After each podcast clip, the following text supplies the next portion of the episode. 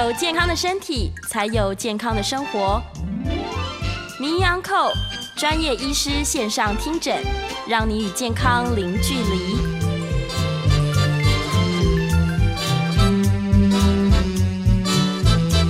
这里是九八新闻台 FM 九八点一，欢迎您每个星期一到星期五，呃，上午十一点到十二点的播出的名医安扣节目，欢迎您收听。我是家医科医师宋燕人，今天要跟大家谈的题目，其实是从以往的题目来做一个稍微转折，但是要再回来谈什么题目呢？过去这几个月都一直跟大家谈肥胖跟糖尿病的一些议题，那主要都是围绕着糖类的摄取、跟脂肪的摄取，以及所谓的胰岛素阻抗，还有这个呃跟胰岛素注射使用药物有关的一些概念啊。那这些陈述呢，呃。呃，很多地方都挑战了我们现行的一些治疗的观念啊。那我猜想，很多听众朋友，呃，我也是去年九月讲这个题目之后，呃，发现不少的听众朋友其实对这个题目很有兴趣啊。那门诊上面也反映了不少朋友到，因为看了这个节目之后，到门诊来跟我呃稍微做一些咨询，关于他们现在的用药、他们的饮食的方式等等哈。那这些其实我都非常感谢我们呃这些朋友们的回应。那一届也有一些朋友，也也有一些回应哈，那也做了很多的指教，那我都非常感谢。那呃，我主要想要跟大家表达的一些呃重点是这样子啊，即使我过去谈的题目内容有一点跟现行的医疗观念有一点点的挑战，但主要都有一些根据啊。那根据是什么？我毕竟在学校做了二十几年的基础科学的研究。那回到临床，那对于一些临床的议题，总是希望能够有科学的根据哈，所以我对于一些在临床上治疗上面，我自己觉得好像，呃，自己觉得不放心或有问题的，大概都会回到科学上面去找证据。那第二个当然就是在证据之后，要回到在临床来做佐证哈。所以今天呢，要跟大家谈的一个主题，要再度的去。对于我们现在用的一些呃治疗有点挑战，那我先不要卖这么多关子。今天要谈盐巴啊，就是你吃多少盐，所以我把题目定成说你该吃多少盐。那盐过去被我们认为会导致高血压、心脏病、中风，还有比较高的这些心血管疾病的死亡率啊。那这这些话大概我想，第一个医生深信不疑。第二个，病人深信不疑，但是如果我们回头去看证据、看论文，就反而会有一些怀疑了哈。就是说，我自己在这个实证上面，为什么今天要谈这个题目？就是说我我在想说，呃，我们谈了这么多，过去我们谈说吃糖要吃这个低脂肪、高碳水的食物，可是这些年来明明看到它的问题。回头去看论文，才发现说，其实早在一九七零年代、八零年代就已经有很多反对的论文。那盐巴是不是也类落入类似的问题啊？这是我最近在我治疗病人的时候突然看到的一个现象，就是说，如果一个病人他吃的碳水化合物突然大幅的减少，他经常会容易发生一些抽筋的问题。那抽筋的问题，我第一个当然想见就是一些离子不够哈。那后来去仔细的去了解之后，才发现有一个蛮重要的观念，那就是我们的胰岛素跟盐巴的关系。所以今天想要跟大家分享的题目，还是不离我对胰岛素的这个认知哈。那呃，对不起，我现在调位置啊，因为我们的 You YouTube 的位置。要调整一下。那同步跟跟听众朋友在分享，就是说我们这个节目同步还有 YouTube 的直播，所以如果您想用看的，也可以打开 YouTube，只要搜寻 News 九八名医 Uncle 就可以看到我们这个节节目哈。那我先来讲，我们现在一般的国人在吃盐巴这件事情上面，就是食物当中加上盐分的摄取，那大概是什么样的一个规范哈？我不要说规范了，就是建议量。我们先看美国国家这个呃的建议量哈，美国呢是心脏学会 AHA，那世界卫生组织也某种程度跟着 AHA 做这样的建议。他说钠，我们讲钠跟盐中间有个距离哈，因为盐是氯化钠，那我们现在直接用钠离子当做一个计算的标准的话，我们对于钠的摄取每天建议是要小于二就是介于二到二点四公克，不要超过二点四公克。换算成你桌上的盐，你比方用用重量去称盐哈，就是 NaCl 氯化钠的时候，大概是五到六公克。所以二等于五，二点四等于六哈，那所以大概是一个零点四的一个系数。那对于高危险群的人，所谓高危险群的人是谁呢？通常一般指的是糖尿病啊，已经有高血压的人呐、啊，血脂肪已经代谢异常啦、肥胖的人呐、啊，大概就建议说你的钠要每天小于一点五公克，大概就是食盐三点八公克左右哈。大概你用茶匙去算的话，就是你现在放在你的那个盐巴盒里面那个匙啊，那个是个半茶匙，我们一茶匙就是舀两瓢，那半茶匙就是。一瓢，那就是比半茶匙多一点。如果你今天是一个高血压的人，你一天能吃的盐建议的量要小于那个量。我们的国民健康署有没有什么创意呢？其实也没太大创意。国民健康署其实也就是跟着美国心脏学会的的建议走，所以建议每天钠要小于二点四公克。这个建议量听起来当然的大家就是没无感啊。我我我感觉是说。这个数字听起来好像有点无感，为什么？因为没有人在称啊。那我们就来看一下实际跟理论的差距有多少。也就是说，不敢不管说我们国家建议这么多量，美国心脏学会建议这个量，世界卫生组织建议这个量，这个量有没有人在做？有，这这重点是有没有人跟着做啊？我们实际生活这样看看啊，现在的状态。大概是多少？现在状态大概是我们每个人摄取的量啊。依据我等一下会给大家看一下我们国民营养调查的状态，大概每人吃是三点五到四公克的钠，盐巴算起来大概就是八点七五到十公克的盐。这个是一般人一天就是平均起来一天吃的的量。那 YouTube 的朋友可以看到这条紫色的线是现在的理论上面，实际上面大家吃盐巴的。的区间呢？哈，最高峰值大概在三千克左右。那超过四千克的人也有，那比较少的人超过五千克，五五千毫克了哈。那少量的人会低于这个三千五毫克。那假如以现阶段的目标，国民国民健康署建议的小于两千四百毫克，就会在这个三千五百毫克到四千毫克中间往外往后减少了至少一个标准差。各位看到吗？也就是说，目前大部分的人其实都在这个标准差之上。这个一个标准差大概是代表多少？大概代表呃，这个六十二点五加上二点五的话，大概是接近六十五趴的人。也就是现在百分之六十五的台湾人，或者是大部分一般人，是不符合这个国民健康署的建议的。国民健康署建议一天要小于两千四百毫克，但是我们日常生活大部分的人，百分之六十五以上的人。都在两千四百毫克以上。假如你今天是有一个我们小时候的高危险群，那建议你一天要小于一千五百毫克，那是多少呢？大概是一个 percent 啊，就是说在全人口现在食物里面的摄取的盐分里面，大概只有一 percent 的人会做到这个程度。那我们现在就要讲，就是说我们做出一个建议，是百分之九十九的人做不到的。就不知道这个建议到底是好还是不好了哈。那当然，这个建议一定有它的医学根据。那我就想来跟大家谈谈，我们现在全世界的人到底谁最爱吃盐巴？我们国人吃盐巴的状态又如何呢？那这是一个美《新英格兰期刊》二零一四年的一个报道哈。那这个作者叫 Andrew Mente。那 Andrew Mente 其实在盐巴这个研究，以及之前曾经跟听众分享过我们关于脂肪、碳水化合物的摄取量的研究，有个研究叫 Pure Study 哈，那他就是 Pure Study 里面的一个非常重要的负责人。那这个研究刚好是他 Pure Study 里面一个所谓的次分支，在研究盐巴的摄取量啊。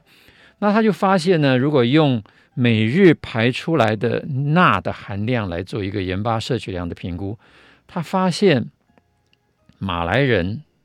最少，北美人、欧洲人次之，所以北美人跟欧洲人吃盐巴相对，下面我要讲的几个国家是少的哈。下面是非洲多一点，然后南美又再多一点点，南亚又再多一点点，中东要再多一点点。可是这个多大多在哪里？大概都在四点五公克左右。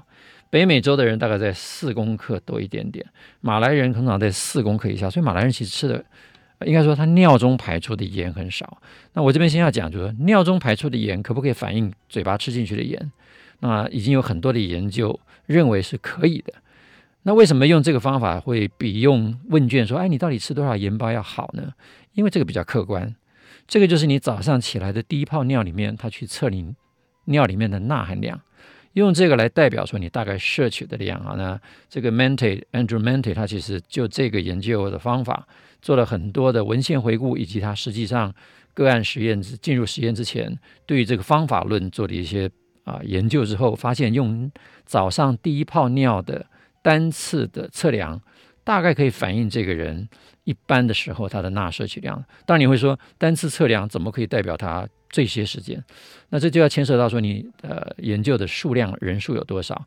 当你的这个随机取样的变异度变成是一个可以控制的因素的时候，也就是说变异度它会因为变异而变成一个所谓的随机因子，它就不会在你的主要变相里面啊、看出。一个干扰啊，那它就可以被被洗掉。好，这边 YouTube 朋友可以看到最右边这个是谁啊？是中国人。中国人的平均摄取量是五千一百多公毫克，表示中国人或者华人吃的好咸呐、我们东方人吃的比较咸吗？的确，日本人其实在早期的研究里面也发现，日本人吃的是比较咸的。那我们若去日去日本吃的食物，各位一定吃过日本的拉面，那个汤超咸的，对不对？所以其实我觉得东方人偏咸啊。那这边有一个我们自己台湾的资料啊，国民营养健康状况变迁调查。最新版是二零一三年到二零一六年的调查，我们现在二零二零嘛，所以二零一六到二零一九的应该还在研究，但是报告还没出来了哈。好了，我们就看这个二零一三到二零一六的数据，男生的这部分最高峰大概是十九岁到四十四岁的男生，大概平均吃的这个摄取量是四千两百毫克，女生比较好一点啊，女生从七岁开始到四十四岁。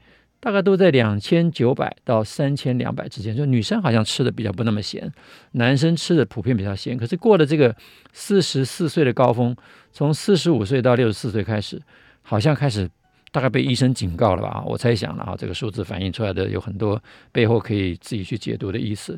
四十五岁到六十四岁，盐的量就一下子少了五百毫克，然后到六十五岁到七十四岁又更少，变成三千三百啊，刚刚是三千七百。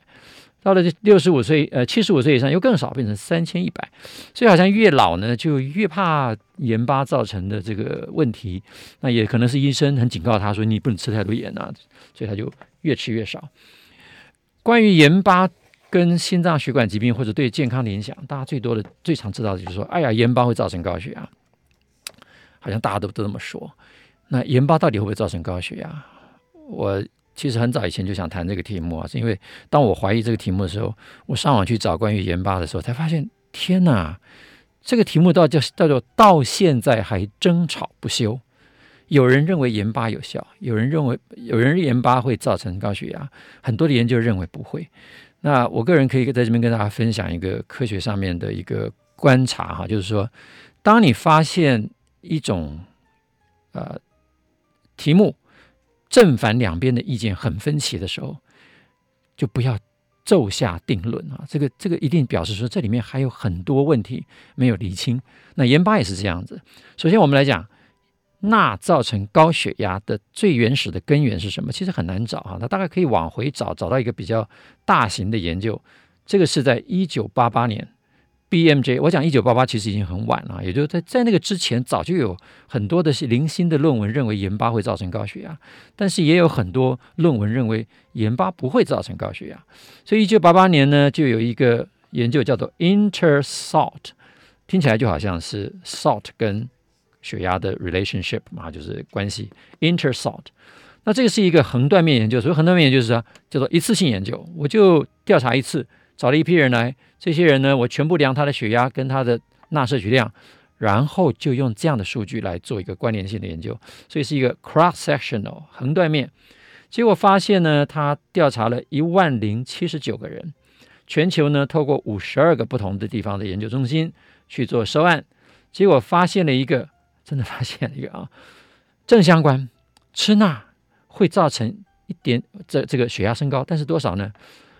微小哈，造成每一公克的钠哦，sodium 嘛，不是 cl，不是盐巴哦，每一公克的钠大概影响收缩压零点九四毫米汞柱，收张舒张压零点零三，零点九四是多少？就差那个一。你要是憋一口气啊，你就用力嗯憋一下，你的血压大概就上升五到十个毫米汞柱。也就是说，你的盐巴一公克大概影响到在这个这么大型的研究里面，虽然是统计上是有意义的，统计上有意义很容易啊，在你做到一万个人以上的研究的时候，就稍微有点差距就会有统计上的意义。零点九四跟零点零三哈，收缩压零点九四，舒张压零点零三。可是有趣的是这样子啊，同一本期刊 BMJ 哈。英英国的 Medical Journal，British Medical Journal，英国医学期刊，同一年，一九八八年有另外一个研究。那我先讲，刚刚的 Intersalt 呢是被大家引用来说盐巴会造成高血压的主要研究。同年一九八八年有另外一个研究叫做 Scottish Heart Study，苏格兰的心脏学研究。他收案比较少了哈，总共收了七千三百五十四人，其实也不少啊。刚刚的是一万多，这个收了七千三百五十四哈。那年龄层是介于四十岁到五十九岁，就是最好发高血压的这个年龄。他发现年龄、心率、BMI 啊，心率就是心脏心跳的速率，BMI 身体质量指数、酒精跟钾的摄取量这些东西跟血压的关系，在这个年龄群相差不大，但是。关键啊，钠的摄取量跟血压无关啊。刚刚我讲那些东西跟，对不起，我我重新更正一下，发现年龄、心脏心搏速率、呃 BMI、酒精、钾的摄取量跟血压都有关系，唯独我们的重点钠居然是无关的，这有没有很吓人？其实这些这样的 paper 我看的已经很多了，就是一一篇说有，一篇说没有啊，也就是我今天要跟大家谈的主题。那我这边要跟大家讲，就是说我的观察里面的第一个想要回应的观点，可以从这篇论文里面的这个图来做回应。也就是说，你的血压跟盐巴的关系，其实跟你吃的主要的食物有关，也就是看你这盐巴是加在哪里。你如果是吃，比如说我现在这个图上，这个图呢是呃，这个作者叫 Braid at all，这是一群人的哈。那发表的期刊其实也是很好的期刊，叫 American American Journal of Cardiology，美国心脏学期刊。它里面主要研究的内容是 DASH trial，就是 DASH 是 D A S H，俗称为叫做德舒饮食。它的英文全名叫 Dietary Approaches to Stop Hypertension 的四个字的字头的缩写啊。这个缩写的意思是什么？就是说用这样的饮食方式。是可以控制血压的，而用这个方式控制血压之后，你的盐巴对它的影响，各位先看一个这个图的。如果这个图先跟大家讲，最左边你可以很明显的看到，吃所谓的控制饮食，我们叫对照组啊，是美式饮食，而 DASH diet 叫德叔饮食的，你光吃饮食这部分就可以差到呃四点二个毫米汞柱，也就是你不要用别的任何变相。光是饮食这个变相就差了四点二，那你如果看横跨这个横轴是高盐、中盐跟低盐，吃高盐的呢，然后再吃美式食物的，大概平均的血压在一百二十五左右，吃到低盐之后降低多少？大概降低个二点六左右，也就是你盐巴把它限制到一点五毫克以下，大概对于吃美式食物的人可以降低一点五毫克到二点六毫克，呃，不是毫克，毫米汞柱的血压。可是，如果你现在已经吃了德舒饮食，你的盐巴相差不大，也就是你高盐、中盐、低盐，基本上对血压相差不大。所以我这边要跟大家讲的意思就是说，盐巴的效应跟你的饮食内容的效应相比，饮食内容远比盐巴的效应要强得多。好，那这边来分享一下简单什么叫德叔饮食，顺便来介绍一下。德叔，我们台湾翻译成为德叔，哈，翻译还还不错，就是得到舒张啊。那英文叫 DASH 嘛，D A S H。它的主张很简单，叫你选择全谷根茎类，每天至少一餐。那天天五蔬菜，少适量的水果，不是五蔬果啊。以前人常叫五蔬果，no no no，五蔬菜，五种不同的蔬菜加上适量水果，白肉跟豆类来取代红肉啊。那这个现在也不一定是这样子，但是尽量叫你说不要吃太多的红肉。那每天要两杯的低脂奶类，这是他的建议。然后吃坚果，用好油。那我们的这个呃餐盘呢，跟我自己的二一餐盘，后来我比较一下，其实差不多的概念，也就是你只要饮食正确，可以达到相当好的降压效果。其实很多人问我说，你的二一饮食可以减肥，可不可以降压？我我的回答是，当然可以降压啊，真的是可以降的不错哈。那这边再度来跟大家讲一件事情，也就是说，当你这个盐巴要去做建议的时候，每一个人的状态是不一样的。对于已经是高血压的人来讲，你建议他少吃盐，那个效果其实还蛮明显的。但是我还是要回过头来，刚跟大家分享，刚刚我用那个饮食内容的概念，也就是说，你与其跟病人讲说，哎，你这就是少盐、少油、少糖，三少一多，对不对？多铅多运动，不如回过头来好好跟他讲，什么叫做得数饮食，什么叫做我的二一餐盘，什么叫做减少。等一下我要讲的，把碳水化合物的量做一个限制，这样的饮食建议。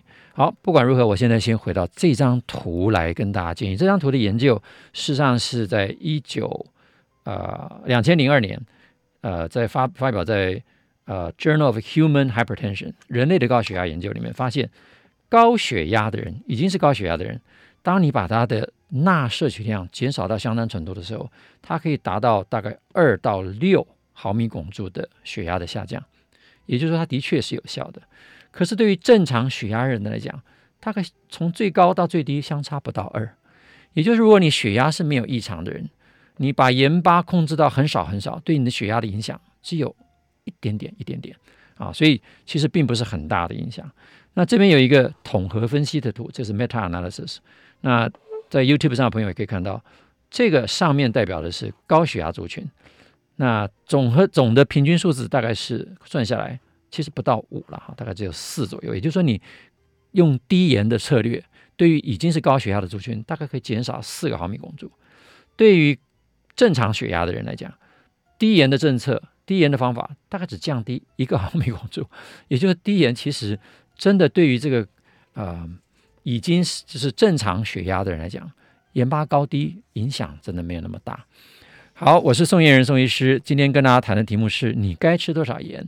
盐导致高血压、心脏病、中风以及高的心脏血管疾病的死亡率，证据在哪里？证据又指向哪里？我们先进一段广告，稍后回来。听众朋友早安，欢迎您回到九八新闻台名医安扣节目的现场，我是宋彦仁宋医师。那今天跟大家谈的题目呢是，你该吃多少盐？盐巴的盐啊。盐会导致高血压、心脏病、中风以及高的心血管疾病的死亡率。那这些话是证据在哪里？或者说证据指向哪里？啊？那我今天其实就是要想跟大家谈说，其实我在很久以前在关怀关心这些问题的时候，就已经注意到说，其实我们很多的营养学的建议、营养的建议未必是真的正确的。那假如说你把它回归到一个正确的方向的时候，你会发现说，这些我们过去讲的这些枝微末节的东西，真的反而是应该要去破除的观念。那盐巴就是今天我想要谈的题目。那 YouTube 的朋友，呃，如果你还没上线的话，如果你想要看 YouTube 的话，YouTube 的好处就是可以看到我的手板，手板上面有一些数据，你会比较知道我在讲的是什么内容哈。下面我就要跟给大家讲一个这个啊、手板呢，这个手板呃主要呢是谈说。呃，如果我们去评估一个人在一个族群里面，看他的钠的摄取量，那这个研究其实比较厉害一点啊。这个不是用问卷问你吃多少盐，而是真的去采集你的尿液，用你的尿液里面的钠的排出量来代表你大概。吃进去多少量？那这个这个方法实际上是就是 Andrew Mente，我刚刚提到这个研究人员，他是加拿大 McMaster 的一个呃呃副教授，他在他的那个研究中心叫统计与流行病学的研究中心啊。那他的这个发现是这样子哈，各位看这个横轴是你的 sodium excretion，就是你排出多少克的钠。那从两克、四克、六克、八克、十克到十二克，那整个的这个曲线呢？啊、是呈现一个我们在学术上常常叫做 J shape，一个 J 型的曲线。那我们听众朋友在这边跟大在这边跟大家分享哈，只要你看到一个 J 型曲线分布的话，大概都跟营养学有关哈。也就是说，今天我们发现很多的营养素，尤其是必要的营养素，它一定会出现这种 J shape 的这种分布度，也就是说，你吃太多或吃太少，一定会出问题。那只要是这个 J shape 越陡峭的，中间越低的，就表示说，它对于我们一般日常的摄取量，通常是越被我们的身体去调控的。也就是说，你不会刻意去吃太咸，你也不会刻意到吃完全没有盐啊。比如我们拿盐巴来讲，所以其实大部分人都会在依据你的生理需求。去找到一个你自己适合的盐盐的这个浓度，结果就发现说，其实大部分人吃的盐巴都落在四到五毫克之间。那这个建议跟这个国健署的建议就有点差距喽。国健署的建议是二点四二到二点四毫克，可是我们一般人的食物的量大概是四到六毫克或者四到五毫克。那我刚刚也看了我们。给给各位看了我们国民营养调查里面，现在全台湾的人大概盐巴的摄取量，男生最高大概就是十九岁到四十四岁的时候，摄取的量平均大概在四千两百毫克，其他年龄群都比这个低一点，女性又比这个更低。那这些有没有低到像国民健康署建议的两千四百毫克以下呢？也没有，都高于。也就是现在全台湾的人大部分人都高于两千四百毫克，可是全台湾人现在的疾病状态就是这样。那你要说是因为盐巴造成现在的疾病状态吗？我个人是持相当怀疑的态度。也就是说，在这个研究里面，特地去看我们在这个这个所谓的风险的系数上面来看，结果发现四到六毫克的四到五毫克的这个摄取量，它的风险系数是最低的。也就是现在一般人的摄取量就是最低的风险系数。你往下减了之后，各位看一下这个图的陡峭的程度。当你减钠之后，心脏血管发生风险迅速升高，反而是增加钠，当然也会增加一点，但是增加的幅度远不如减钠来的陡峭。也就是今天我们一味的去讲减钠、减钠、减钠，它到底的效果又如何？呃，真的是值得大家来呃想一想了哈。那当然，呃，医生们如果去上网找。文文献可能会觉得很 confused，很很很迷惑啊，因为这文献常常会出现有一些学者就斩钉截铁的说：“别吵啦，盐巴就是会造成高血压。”我就看过大概二零一零年有一篇文章，这篇文章呢也是一个 review 的 article 啊，也是就是一个回顾性的文章，他就举出很多例子说，这个证据这么明显，为什么你们还要再吵呢？啊，盐巴就是会造成这个血压升高啊。可是呢，我现在又要再举出一篇 paper。大家一定又开始混淆了。这是二零一七年出现的这个 paper 的来源来自于哪里？来自于所谓的科克兰的的系统性分析啊，这叫 Cochrane Database of Systematic Reviews。它是一个大规模的大系统啊，回顾非常多的关于盐巴的文献，最后题目得到一个一个这样的一个呃内容啊。我我我先先讲它的题目内容。把翻译成中文了，这个还不错。就是 Cochrane Review 在 Google 上面，它直接可以把它翻译成中文，所以我就直接把中文就下载了。题目呢叫“比较低钠饮食与高钠饮食对于血压、肾素啊，肾素是一个肾脏分泌的一个荷尔蒙，会让血压升高的一个荷尔蒙。醛固酮也是肾脏分泌的一个荷尔蒙，它也会让血压升高。儿茶酚胺啊，这是一个就像正上腺肾上腺素啊，就是我们也是肾上腺素的一种，也都是会让血压升高的。还有胆固醇以及三酸甘油脂的影响，结果他们呢，先决的题目你就看还没有去啊。他说，尽管有了超过一百年以上的调查，降低钠的摄取量作为预防方，作为健康预防方法的倡议，这个问题到现在还没解决，一百年了啊，吵了一百年了啊。所以他这个目的就是希望想比较一下钠、低钠跟高钠。相对比之后，对于血压的收缩压跟舒张压，对于血浆血浆里面或者血清里面的肾素、醛固酮、儿茶酚胺、胆固醇、高密度呃脂蛋白胆固醇，还有低密度脂蛋白胆固醇以及三酸甘油脂的效果。好了，总共呢，他回顾了多少文章？回顾了一千九百哎呃，对不起，回顾了一九五零年到二零一一年七月为止所有在 PubMed 上面有关的文章。那研究的结果是这样的。结果呢，非常的有趣哈，我就不讲它的细细的的的的的这个这个内容了。它它分别为对于白人啊、黑人啊、血压啦、三酸甘油脂啦，每一个项目都有的比较。我直接讲结论，结论跟我们的重点很有关系。也就是说，结论作者结论：减钠饮食导致血压正常的人，就是正常人，大概一个 percent 的血压降低。也就是你把钠降到一点五毫克以下，大概可以让他的血压降低一点五呃一个 percent。也就是说，你如果血压是一百二的人，也许降低一点二个毫米汞柱。对于高血压者，大概可以降低三点五 percent。所以这句话其实是赞同高血压的病人可以吃减钠饮食。可是对于正常人减钠效果不明显。可是减钠会出现其他的相反的效应，是我们不想要的。减钠呢，却也显著的增加肾素，肾素会造成血压升高，会造成醛固酮升高，也会造成血压升高，造成肾上腺素升高，以及去甲肾肾上腺素都升高。胆固醇会增加二点五 percent，三酸甘油脂会增加七 percent，减钠增加三酸甘油脂。这个论文告诉我们一个非常惊人的现实哈，所以呢，到底是什么东西造成血压上升？真的是那一件事情吗？那我要回到我自己最喜欢的题目，就是跟胰岛素阻抗有关的。各位一定讲说啊，这宋医师你现在已经。迷上了胰岛素阻抗，什么都跟他看脱哈。那可是我要这样讲，不是我看脱啊，是论文上面就有这些证据。而且我现在要举的一个人呢，是所有做糖尿病的医生大概也都知道的。那我们听众朋友也听我讲过好几次这个人。这个人叫做 Ralph DeFronzo 啊，DeFronzo，他呃是美国人，哈佛大学毕业的医生。那在这个啊耶鲁大学以及哈佛大学都做过这个住院医师以及研究员，他本身是肾脏跟糖尿病的专家。那他现在在 San Antonio UT 哈，就是德州大学的 San Antonio 主持一个糖尿病中心，已经从一九这个八零年代主持到现在了哈。那这篇文章是他一九八一年还在耶鲁大学的时候他写的这篇文章，他当时做了一个回顾，他当时就怀疑应该是胰岛素造成的问题。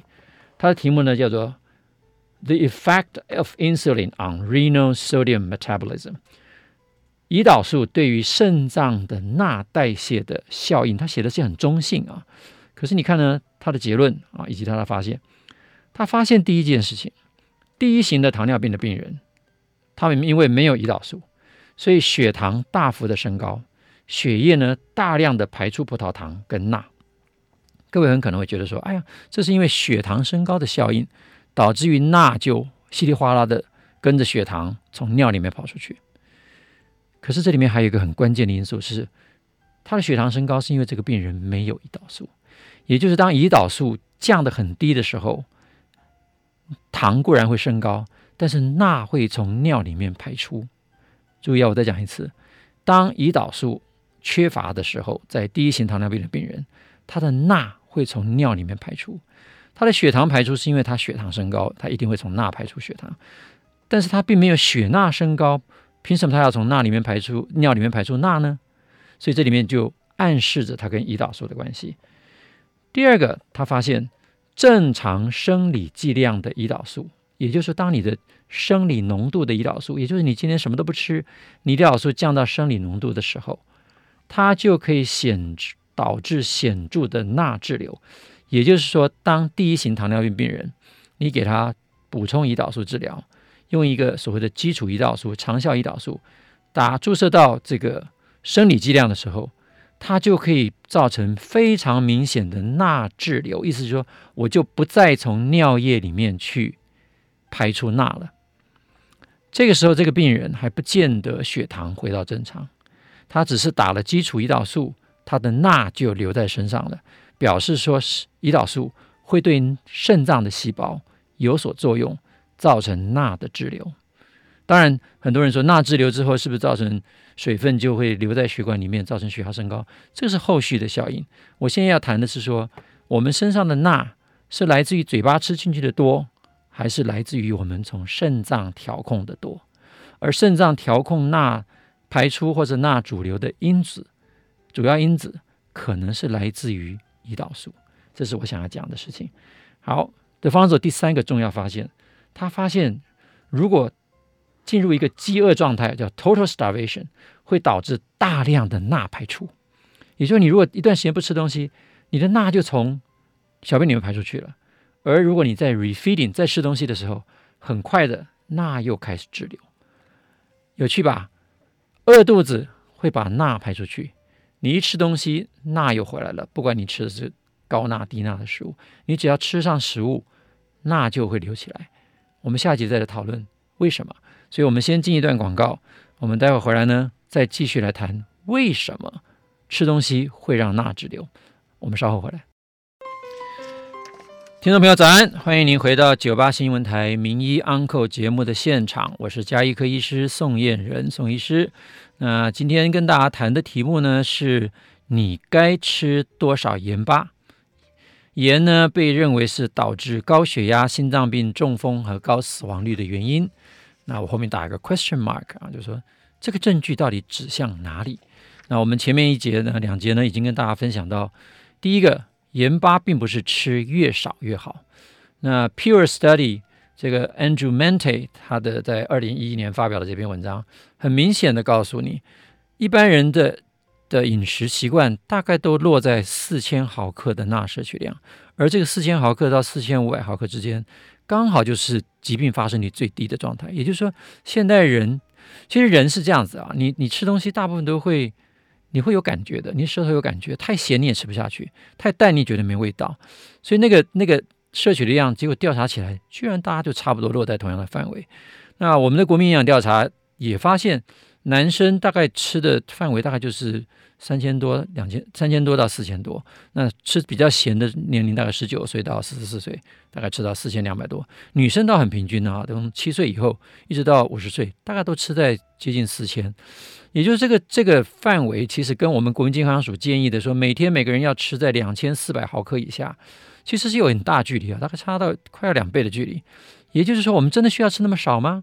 这是我的今天想要谈的主要问题。那我这个这个一路讲下来之后呢，最后就把话题转到，其实在一九八一年的时候，Ralph DeFronzo 这位糖尿病大师，一直到现在我们影响到我们所有糖尿病治疗的这位啊、糖尿病大师。他其实就是我讲的那个八爪章鱼八大这个邪恶理论啊，邪恶机转的理论。这个他八一九八一年的时候，其实就已经怀疑胰岛素是造成钠滞留、造成高血压的原因。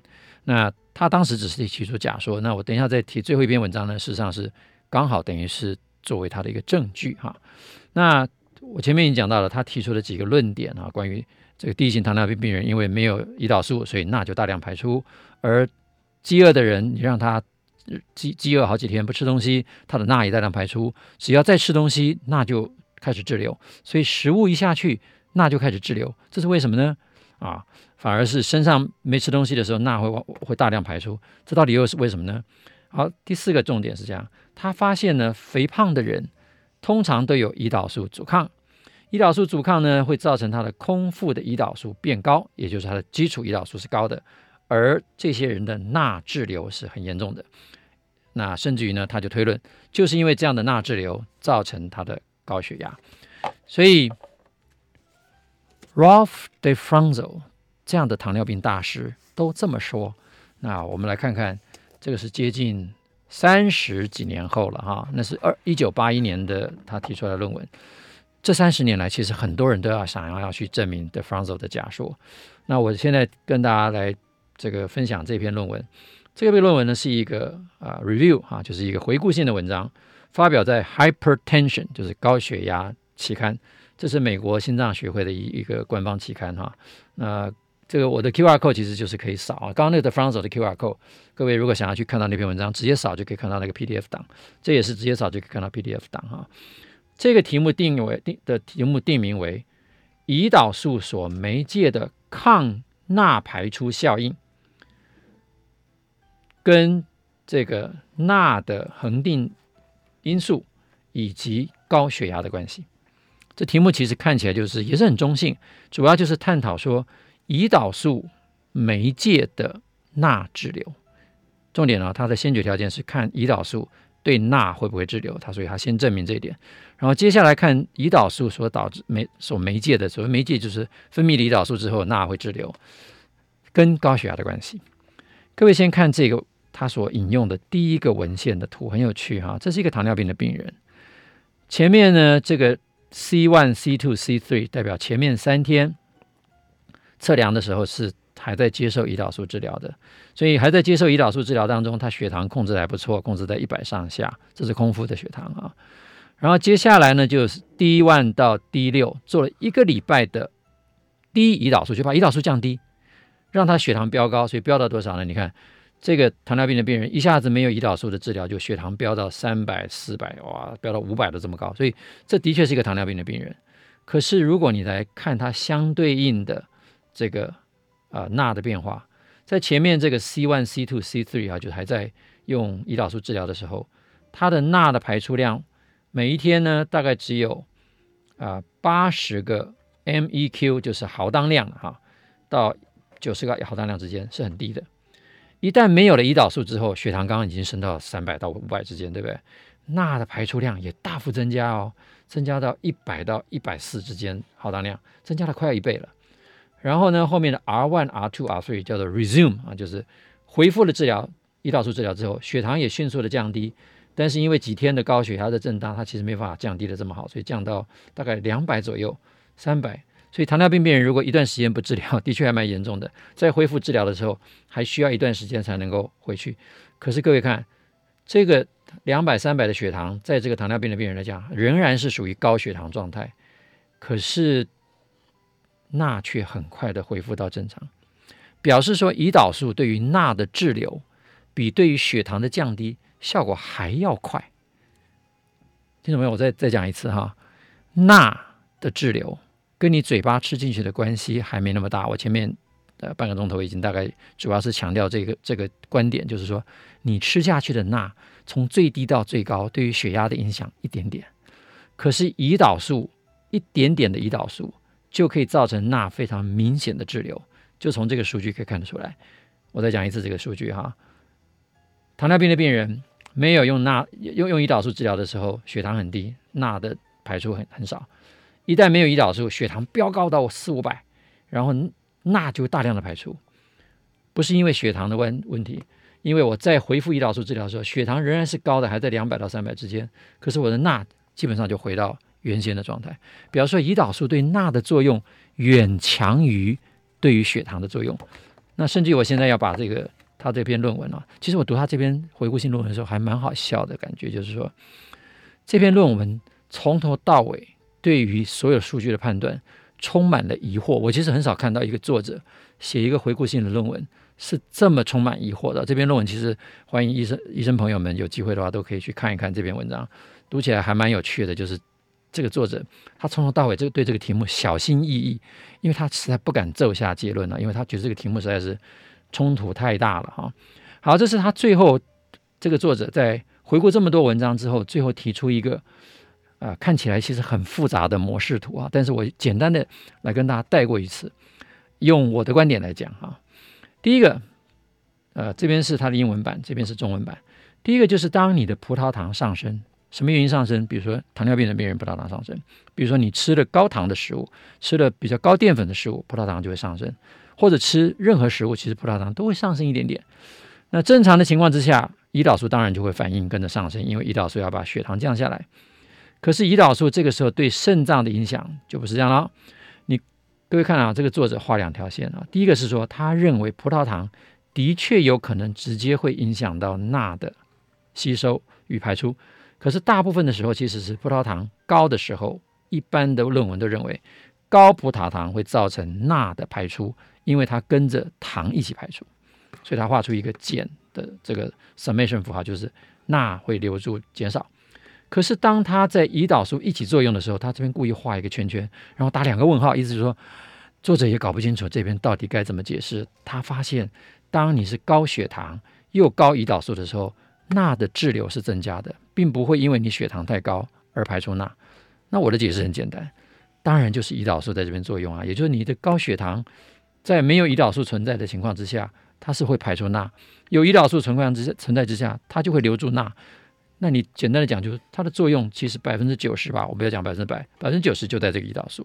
所以其实在我看来，这个就没有问号啦，就是胰岛素会造成钠的滞留。好，接下来胰岛素阻抗的情况之下，那就更严重了。胰岛素阻抗的元素增加了一些 thromboxane 的效应，那就一定的让钠滞留。钠滞留之后，在血液里面就造成血容的增加，血管的张力也因而受到这个高钠的影响，在全身造成高血压，在肾脏会增加肾丝球的过滤率的，或者减少肾丝球过滤率，最后会影响到钠的排出量。这边作者其实也是写个问号。那对我来讲也很简单，当你胰岛素阻抗升高，就会造成钠的排出量，所以呢，我很快的来跟大家讲一下结论。今天题目讲的，大家可能会觉得有点不飒飒哈。重点是这样子：高血压或高血糖的人的盐分摄取量，我认为还是应该要节制的。那正常血压的人或正常血糖的人，就是正常人，你不要吃太少的盐。你如果说跟一般人建议说，哇，不养生，所以盐巴都不放，过低的盐巴。研究证实，反而可能是有伤害的，因为它可能会增加你的肾素、肾上腺素啊、血清、血血血血清里面一些这个荷尔蒙啊，都会造成血压的升高，甚至于造成三酸甘油脂的升高。那胰岛素阻抗的人所造成的高胰岛素血症，是真正造成钠排出呃减少，或者正造成钠滞留的原因。所以，如果你是胰岛素阻抗的人，那你的高血压更可能的原因是因为胰岛素。过多而造成的钠滞留，导致于你的高血压。所以你如果有一个食物的方法，就像我之前讲的，把胰岛素阻抗降低，你自然可以把钠排出。那这个时候你反而需要补充一点钠，不然你的钠排出量就太多了。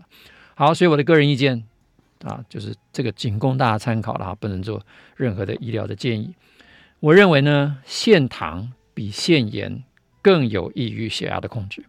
有今天你如果血压有问题，你不如采取限糖的方法，对于心血管疾病体重控制。都更有效。好，今天节目就跟大家分享到这里。